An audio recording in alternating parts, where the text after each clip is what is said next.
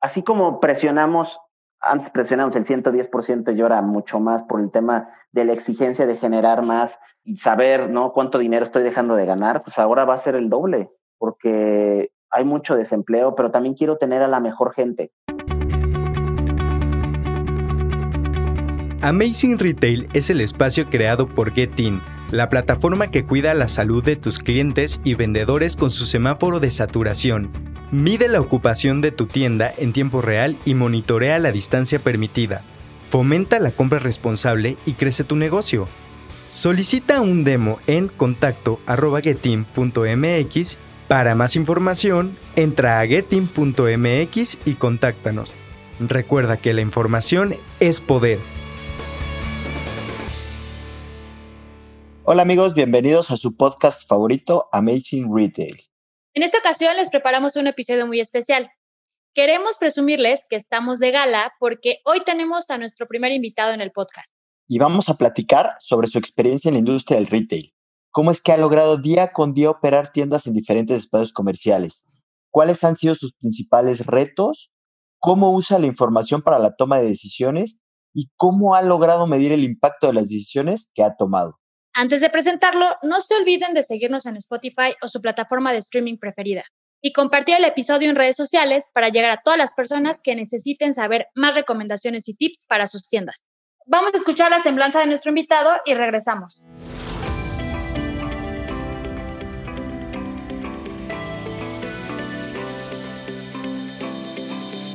Hoy en Amazing Retail Podcast recibimos a Mauricio Villalón, quien desde hace cuatro años se desempeña como el director de operaciones de Trender y Marcha, una cadena de zapaterías con más de 20 sucursales.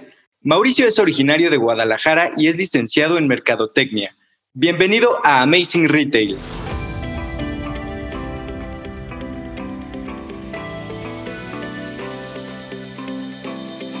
Hola Mau, bienvenido a nuestro podcast. Estamos muy contentos de tenerte con nosotros en esta ocasión. Antes de entrar en el tema, Mau, que todos ahorita nos trae preocupados, que es el tema del COVID y el impacto que ha tenido en la industria del retail, nos encantaría escuchar cómo era tu día a día antes de esta situación. Hola, ¿cómo están? pues al contrario, gracias Anabel, gracias Frank. Antes de, de esta situación era muy tranquilo para nosotros, era un día a día que trabajamos con los indicadores que ustedes nos, nos comparten, era un día a día en el cual, o sea, el punto de partida de los KPIs para la toma de decisiones para nosotros es súper importante y la información y el big data que ustedes nos comparten es al día de hoy para nosotros fundamental. Antes del COVID, los centros comerciales tenían afluencia, las tiendas estaban abarrotadas, ¿no? Ahora el, buen fin que viene, sabemos que no vamos a tener ese buen fin, aunque me extiendan una semana completa, 11 días. El buen fin va a ser totalmente diferente y es a lo que voy con el tema de, del COVID para nosotros. Ha sido día a día estar analizando indicadores, analizar comparativos históricos de last year, heat map, de a qué horas tengo mayor tráfico. O sea, dedicado, si antes le dedicaba cuatro horas, ahora le dedico diez horas a los indicadores que me comparten y de alguna manera se vuelve una cultura de medir con parámetros y evaluar el esfuerzo del colaborador 100 veces. Oye, Mau, y una pregunta. Antes del COVID, ¿cuál era el principal indicador que tú usabas para medir tus tiendas y por qué? Antes del COVID, tasa de conversión. Ese es tu principal indicador. Era mi principal indicador, tasa de conversión. ¿Y cuál es la razón del que sea la tasa de conversión? Tasa de conversión porque de alguna manera evaluó qué tanto aprovechan la gente que entra. Porque estoy de acuerdo que la gente que pasea, pues no quiere decir que se metan conmigo, aunque tenga la tasa de atracción, pero la gente que ya está dentro de mi tienda, esa sí puedo, esa sí es chamba mía. Oye, Mau, y con esto que estás comentando, ¿cuál podrías decirnos que es tu mayor reto al momento de operar las tiendas? Híjole, el mayor reto me encantaría saber qué piensa el consumidor. o sea, porque todos tenemos la idea de que quiero más pacientes, más pacientes. Hoy en día, o sea, la información que me comparten sí me ayuda para negociaciones de afluencia, ¿no? Que está pasando menos gente. Pero si yo supiera al momento la información de qué está pensando el consumidor y qué quiere, sería mi mejor, mi mejor background. Oye, Mau, y en tu perspectiva, ¿qué crees que sea más importante para el consumidor? ¿La marca o el producto que le estás ofreciendo? Entiendo que nos gustaría entender lo de los consumidores, pero para ti, ¿qué crees que sea más importante? Para nosotros totalmente producto. Ok, correcto. Es que viene junto con pegado. Porque, te, digo por qué, porque la marca eh, potencializamos hoy en día, el e-commerce es nuestra salvación. Las redes sociales es nuestra salvación. Entonces, por eso te, menciono marca, por la escasez de la gente que no ve mi producto. Pero producto es nuestro icono porque es lo que nos diferencia contra las competencias de moda rápida y a buen precio. Y justo ahorita que estás hablando de, del tema de e-commerce y tiendas, ¿tú crees que sea posible medir las estrategias de marketing y, cómo lo miden, sobre todo con ese, con ese mix que hay entre lo, físico y lo, lo del e-commerce o lo virtual. Totalmente, es, es, es, como un híbrido. O sea, hoy en día, gracias a lo que nos comparten, sí puedo medir una campaña en diferentes tiendas por zonas geográficas si impacta o no. Y ahí entra la tasa de atracción, que sí la veo mucho más. O sea, antes si te decía que veía la tasa de, conversión solamente, ahorita veo todo. Veo lo de rachas o menor tráfico y el tema de las promociones, porque estamos atascados de promociones y sí quiero ver si tiene un impacto. Entonces, claro que va de la mano. Hablando de todo este tema que estás mencionando entre el e-commerce y las tiendas físicas, que puede haber un puente, ¿no? Entre los dos mundos. ¿Tú crees que sea posible medir las estrategias de marketing que se hacen de forma online y que intentas llevar a la gente a las tiendas? Sí, totalmente debido a que hoy en día, o sea, puedo, el retail está enfocado en precio barato por el, por el tema de la pandemia que enfrentamos, que es crítico, pero estamos bombardeando de publicidad en la cual sí puedo medir a través de, de, los datos y la información que me comparten si esa publicidad, si esa promoción que puse generó impacto en, en la tienda, ¿no? O en alguna zona geográfica. Y claro que tiene una correlación con el e-commerce. Sobre todo con la multicanalidad que, estamos manejando, que a todos nos puso a chambear. Si antes tenías tu e-commerce representaba un 2% en ventas, ahora tiene que representar el doble o el triple, ¿no? Entonces es algo que nos estamos enfocando mucho más. Oye, Mau, y en este tema, hace unos episodios nosotros platicamos también de cómo va a ser el e-commerce versus las tiendas físicas. ¿Tú crees que alguna muera? ¿Cuál es como tu perspectiva en ese sentido? híjole, yo creo Anabel nunca va a morir. O sea, siempre va a ser el modus vivendi que tenemos que ir actualizando día a día. O sea, no va a parar, pero no creo que supere en porcentaje de ventas más de un 30, 40% para una industria. O sea, está ese, esa canal, o sea, sobre todo yo lo veo más por el tema cultural de México. México vas a las, a los centros comerciales a pasear con la familia y a disfrutar, pero no creo que nunca muera. no, no lo veo por ahí. Sí, de acuerdo. Ahora, Mau, vamos a entrar un poquito ya al tema específico que todo el mundo trae hoy en, en la mente y, y, pues es el sentir del día a día de la industria del retail, que es el tema del COVID, ¿no? No sé si tú cuéntanos un poquito si alguna vez creíste que algo así podía pasar, ¿no? O sea, ¿cuándo íbamos a pensar que los centros comerciales cerraran y que estuviéramos dos, tres meses sin, sin poder ir a tiendas? O sea, ¿cómo ves este tema? Yo creo que nunca, nunca pensamos eso. Para mí, tenemos abiertas las tiendas los 365 días del año, nunca cierran. Entonces, el, que nos pidieron cerrar, sí fue de alguna manera una resistencia a querer hacerlo, porque nunca lo habíamos hecho y porque sabíamos que eso impactaba en familias, en, todos los, en todas las áreas. Pero viéndolo del lado positivo, pues era a ponernos a chambear y la gente que la teníamos en las casas es hacer capacitación vía online, reforzar las tiendas, remodelar algunas tiendas que por trabajar tantos días nunca se mantenían cerradas, afinar detalles. Eso, eso, eso nos permitió la pandemia para verlo del lado positivo, porque tenemos que verle la cara del lado positivo.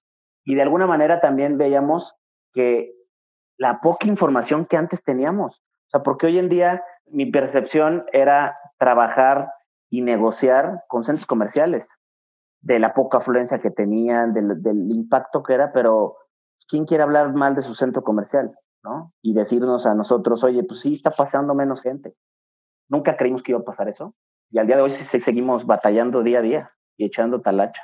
Oye, Mau, y tomando un poquito el tema que mencionabas de tus vendedores, de tu equipo, ¿cómo has logrado ahorita subirlos al barco? O sea, que no les afecte que sigan echándole todas las ganas para que aprovechen las visitas que tienen.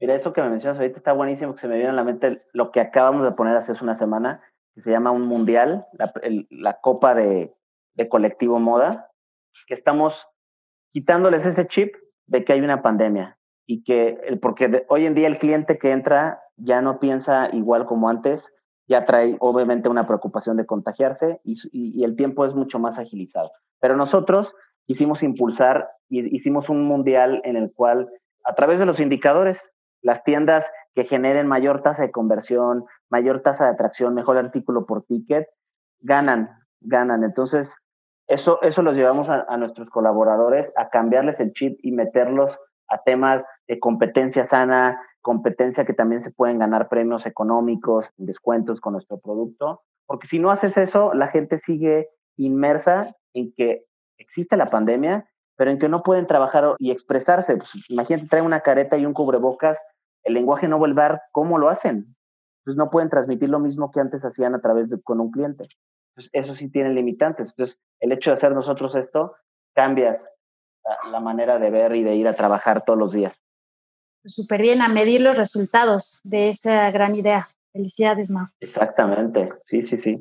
Entrando en algo que puede ser un poco de percepción, pero que nos gustaría saber tu opinión, ¿cómo has sentido en estas últimas, digo, obviamente ha bajado la, afluencia a centros comerciales, pues estuvieron cerrados, etcétera, pero tú cómo has sentido estas últimas dos, tres semanas este tema muy particular de afluencia a centros comerciales? ¿Cuál es tu percepción? de qué está pasando? Ha subido muchísimo, Frank. La verdad, nuestra percepción era muy baja, al igual la, la, percepción en ventas. Y de hace, cuando brincamos a semáforo naranja, cambió muchísimo. La afluencia en centros comerciales hemos visto que sí ha incrementado, más de lo, de lo que estimamos y presupuestamos.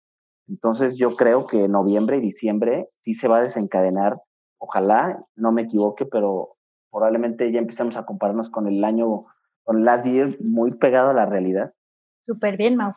Oye, Mau, ¿y, ¿y cuál crees que es el futuro para las tiendas después de esta pandemia? El futuro para las tiendas, más inmersos en temas, bueno, te platico sobre todo tema retail, porque se me viene a la mente restaurantes, pero el tema de la higiene, pues obviamente yo creo que seguir con esa línea. Pero para nosotros, así como presionamos antes presionamos el 110% y ahora mucho más por el tema de la exigencia de generar más y saber, ¿no? Cuánto dinero estoy dejando de ganar, pues ahora va a ser el doble, porque hay mucho desempleo, pero también quiero tener a la mejor gente. Estos dos meses nos dejaron a reflexionar en el cual tenemos que tener a la gente más comprometida con la empresa, a los colaboradores que quieren dar ese 110% que yo pido y que estén contentos con lo que transmitimos. O sea, yo creo que la exigencia en las empresas va a ser superior pero también va a haber un ganar-ganar para ambas partes. Sí, de acuerdo. Justo complementando un poco, he visto con varios clientes que ya subió la vara. O sea, hay algunos días que tienen el mismo número de visitas y han logrado mayor conversión de compra, mayor adición, ya subiste la vara. O sea, ya de ahí no hay vuelta atrás. Hay que seguir con eso que se ha logrado. Exactamente.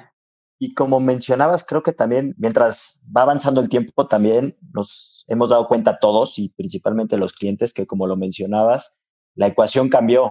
Hoy la gente pasa menos tiempo en tu tienda. Entonces eso ya lo sabes. ¿Qué vamos a hacer con eso? ¿no? Lo mencionamos también en capítulos anteriores. Eh, hay menos gente en la tienda y además pasa menos tiempo, pero tú le tienes que vender más. Digo, no es que esté sencillo, pero por lo menos ya sabemos cómo se comporta la gente, ¿no? Entonces pues, hay que ponernos a trabajar en ese tema.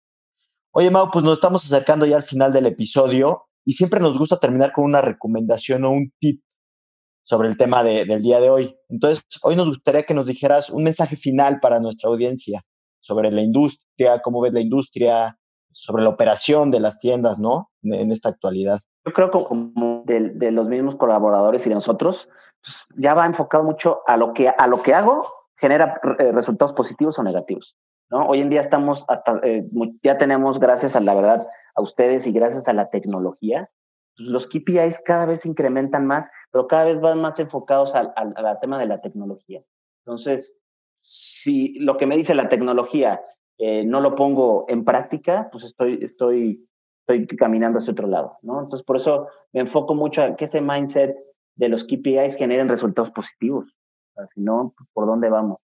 Y empresas como ustedes, la verdad, nos ayudan muchísimo a nosotros a, no tener ya esa percepción, sino ahí está el dato, ¿no? no te dejes influenciar por la información que te comentaba tu gerente que te llevaba, que te pasa nueve o diez horas en tu tienda.